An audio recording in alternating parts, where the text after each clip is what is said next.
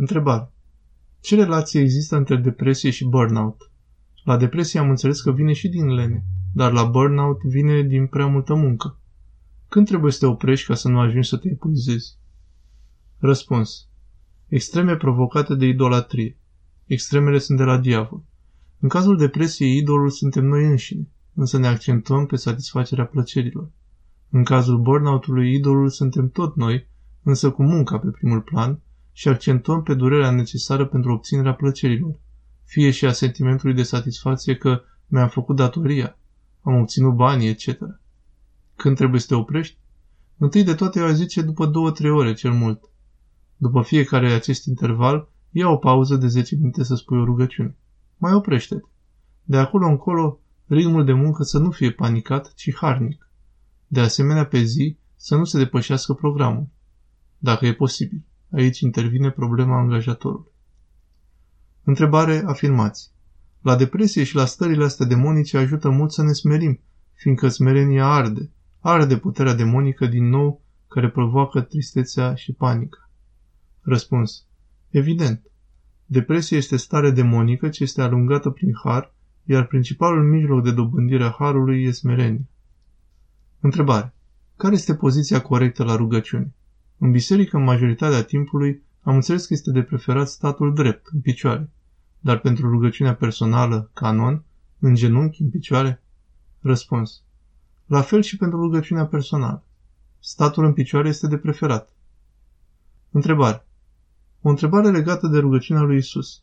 Am vorbit cu duhovnicul despre aceasta, iar dumnealui mi-a recomandat să o spun cu minte, să împart rugăciunea pe inspirație și expirație. I-am spus că în pelerinul rus, acesta recomandă să practicăm rugăciunea orală pentru începători, cum scrie și pe site. Dar duhovnicul mi-a spus că e mai bine să o spun cum mi-a recomandat. Pe cine să ascult ca să progresez în rugăciune? Ambele metode sunt corecte? Răspuns. Se pare că duhovnicul nu are, cel puțin, experiența practică a rugăciunii lui Isus pentru mireanul secolului 21. Dacă o să faci asta, foarte probabil că o să-ți distrugi plămânii. Întrebare. De multă vreme, cred că de când a început pandemia, în momentele când spun rugăciunea lui Isus, am un sentiment de vinovăție dacă spun miluiește-mă pe mine păcătoasa și nu miluiește-ne pe noi păcătoși. Adică mi se pare nedrept să cer mila lui Dumnezeu doar pentru mine și nu și pentru ceilalți oameni, pentru toată lumea. Simt nevoia de a cere mila lui Dumnezeu pentru lumea întreagă, căci lumea întreagă este în suferință și mare încercare. V-am scris acestea pentru că am citit ceea ce ați răspuns unei doamne, anume că poți prelua ispitele celor pentru care te rogi. Ar fi bine să spun rugăciunea forma ei originală, Doamne Iisuse Hristoase, miluiește-mă, și să nu mai cer mila colectivă? Răspuns. Lumea întreagă este în suferință și noi suferim împreună cu ea. Deci suntem una cu oamenii, cu ceilalți, uniți. Deci în clipa în care ne concentrăm pe rugăciune, pe Hristos și spunem, Doamne Iisuse Hristoase, miluiește-mă, Domnul știe. Dumnezeu nu este chițibușar ca să zică, nu mă rogi pentru XYZ, nu-i ajut. Dacă sufletul dorește, Domnul plinește. Poți să spui și miluiește-ne pe noi păcătoși. Tu știi cum miști harul, cum ți mintea în rugăciune și nu pleacă la alții și să fie curată fără ispitele altora, atunci când îl presăm pe Domnul să ajute pe cineva pe care nu suntem noi chemați să o facem. Întrebare. De multe ori am avut sentimentul că duc povara întregii lume asupra mea. Parcă duceam toată suferința lumii în spate. Răspuns. Da, asta e foarte bine, dacă nu deznădăjduiești. Să mulțumești Domnului cu smerenie. Întrebare. Dumnezeu nu ne-a dat un filtru pe care putem să-l folosim și atunci când ascultăm știri? Mă refer la discernământ? Răspuns. Discernământul adevărat vine prin rugăciune. Întrebare. Care e scopul, sensul universului ăsta material, gigantic, când suntem doar noi? Presupun că nu e făcut ca să fie colonizat de Elon Musk. Răspuns. Ba da, a fost făcut să fie colonizat de Elon Musk. Și nu numai. Tot universul este plin de îngeri. Acești extraterestri nu sunt însă, cum spunea și în clip, în forma celor din Star Wars. Dincolo de asta, cei mântuiți și îndumnezeiți le vor vedea toate acestea la fața locului. Nu e nevoie de nave. Întrebare. Citesc din clipul postat de sfinția voastră. Chiar dacă omul este păcătos, poate să-i spună celuilalt sau celeilalte, știi, dragul meu, draga mea, lucrul ăsta pe care îl faci are o energie demonică. fără să pălmuiască dragoste, dar asta cu Hristos. Cum să înțeleg aceasta? Răspuns. Asta se întâmplă când face cineva ceea ce îi spune Hristos. Pentru că Hristos îi spune robului său, fă asta, în conformitate cu atot știința sa, în care intră, desigur, și starea celuilalt. Cu alte cuvinte, Domnul știe că celălalt se va folosi de imboldul trimis prin robul său. Întrebare. Slavă lui Dumnezeu că ne-a dat spovedania și pe Fiul Său. Dar unde să găsesc lacrimile și starea de pocăință, de căință adâncă, de ani buni le caut? Răspuns. La Domnul. Le-ai cerut? De multe ori ne rugăm oarecum formal, însă nu avem acea abordare frontală și smerită pentru a-i cere în inima noastră Domnului să ne dea starea de pocăință. Domnul însă ne va da nu printr-un buton, ci prin ispite, necazuri și har. Dacă le răbdăm pe acestea, vom ajunge la un moment dat la surpriza înfloririi. Întrebare. Care sunt păcatele de moarte la care se referă părintele Efrem din Arizona? Răspuns. Păcatele trupești.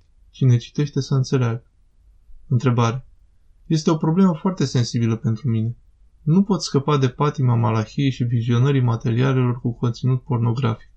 Am spovedit păcatul și mi-am făcut și canonul, dar nu pot scăpa de patimă. Un sfat m-ar ajuta enorm și mă iertați. Sunt elev de liceu.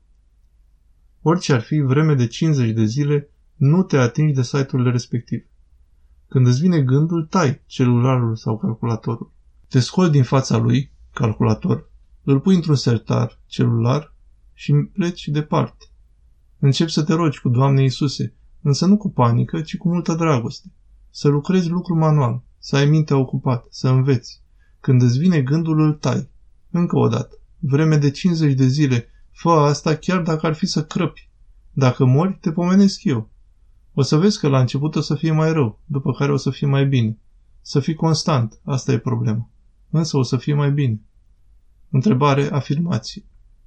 Rolul știrilor nu este senzația, ci înrobirea oamenilor, subjugarea lor prin spaimă, frică, îngrozire, mai ales cu nebunia în care ne aflăm, sau tot îngrozirea oamenilor prin discreditarea bisericii. Scopul lor este nu informarea, ci secularizarea creștinilor. Răspuns. Spaima, frica, îngrozirea sunt senzații. Senzații tari, chiar mai tari decât râsul de la unde sunt animat. Bineînțeles că sunt dependenți pentru că de la știrile vine plăcerea și oamenii nu vor să se ostenească să se roage ca să le vină adevărata plăcere. Întrebare. Ce mă iubește pe mine e faptul că Domnul în descoperirile despre care ne-ați povestit este incredibil de blând și îngăduitor, inclusiv față de cei care, de regulă, noi ne revoltăm și ajungem chiar să-i urâm. Mai mult, mi-ați adus aminte de episodul emblematic trăit de Sfântul Siluan și un alt frate. Acela căuta să se informeze despre lume citind ziare, iar cuviosul a spus ceva similar cu ceea ce ați prezentat. Cunoști starea lumii din rugăciune. Aș spune și mai mult, că noi toți cunoaștem starea lumii în momentul în care ne punem la rugăciune. Toate ispitele sunt pe noi. Răspuns. Da, așa este. Domnul este cea mai mare minune, mai mare decât orice își poate închipui omul căzut. Noi ne închipuim un Dumnezeu halterofil și cu conturi și agenți pe toate rețelele media. Cât de strâmbați suntem? Întrebare. Și în anturajul de prieteni, cunoștințe, etc. ne lovim de scenariul de la poarta Rashomon. Fiecare se plânge mie de celălalt ajustând realitatea, fără sau cu intenție, prin prisma vederii lui. Ce trebuie eu, ca om creștin, dar mai ales ca profesie, știți la ce mă refer, să fac? Răspuns. Trebuie să te rogi. Fără viață duhovnicească nu rezolvăm nimic. Rugăciune. Întrebare.